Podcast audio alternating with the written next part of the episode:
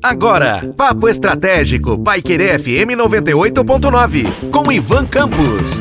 Olá, aqui é Ivan Campos e falaremos hoje no Papo Estratégico sobre situações que devemos evitar para as reuniões ou entrevistas de emprego online. Com o advento da pandemia, temos então popularização do home office. E no home office nós sabemos que não deixamos de trabalhar e estamos sujeitos à participação em reuniões, eventos corporativos, entre outros que remetem então à necessidade de sua participação ainda que à distância quando você está na sua casa. Da mesma maneira, muitas pessoas têm participado de processos seletivos de grandes, médias e até mesmo pequenas empresas que envolvem dinâmicas à distância. O que devemos fazer e o que devemos evitar?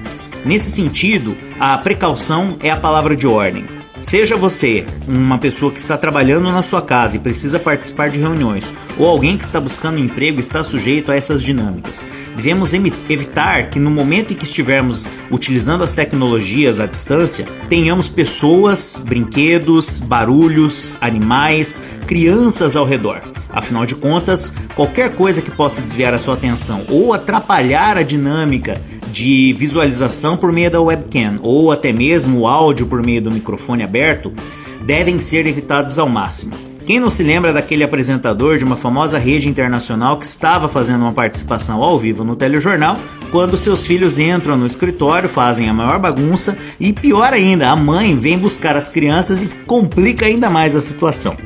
Devemos também nos portar em relação à questão da vestimenta, ainda que estejamos em nossas casas, seja no momento de uma reunião ou evento corporativo, ou participando de uma entrevista de emprego, a vestimenta deve ser observada. Mesmo que exista a mítica de que William Bonner apresenta o Jornal Nacional com uma bermuda, nós devemos tomar os cuidados para que situações como a vestimenta inadequada não venham a denigrir nossa imagem.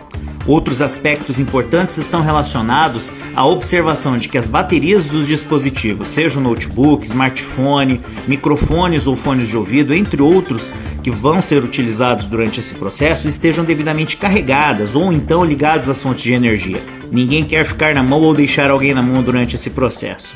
E ainda temos as questões envolvendo a boa educação. Nunca interrompa alguém que está falando, deixe seu microfone sempre fechado. Só seja então, é, soli, só seja uma pessoa que participe ativamente com áudio e até mesmo com vídeo, se a reunião ou a entrevista permitirem desta forma ou se o anfitrião te chamar. Nesse sentido, estes são apenas alguns cuidados básicos que devemos seguir.